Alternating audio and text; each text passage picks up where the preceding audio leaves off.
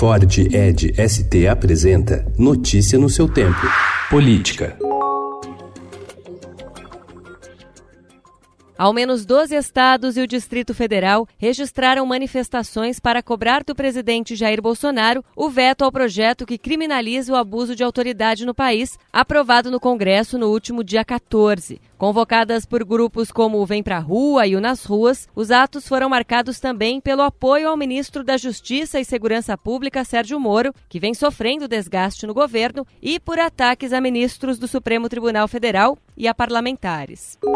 Com aval do Planalto, o ministro da Cidadania, Osmar Terra, exerce uma crescente influência na condução de políticas que tradicionalmente são atribuições da pasta da saúde. O ministro Luiz Henrique Mandetta, um dos três representantes do DEM no primeiro escalão, assiste de longe a articulação. A interferência de terra nos domínios de Mandetta segue um roteiro traçado pela família Bolsonaro e seria reflexo não apenas de um descontentamento com o perfil mais discreto do ministro da Saúde.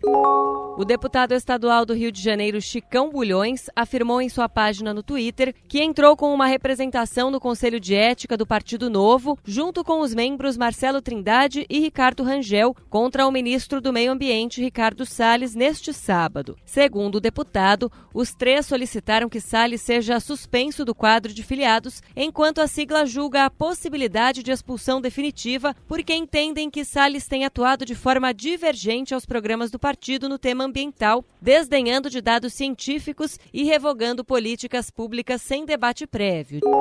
Com a escalada de um discurso armamentista por parte do governo Jair Bolsonaro, o número de emissões de registros para colecionadores, atiradores desportivos e caçadores cresceu 42% entre janeiro e maio deste ano. No primeiro mês, o Exército concedeu 3.800 registros para as categorias e, em maio, o número ultrapassou 5 mil, totalizando 18.500 registros neste período. O número equivale a 39,4% de todos os registros concedidos em 2018 e 56,2% dos registros de 2017. Notícia no seu tempo. É um oferecimento de Ford Edge ST, o SUV que coloca performance na sua rotina até na hora de você se informar.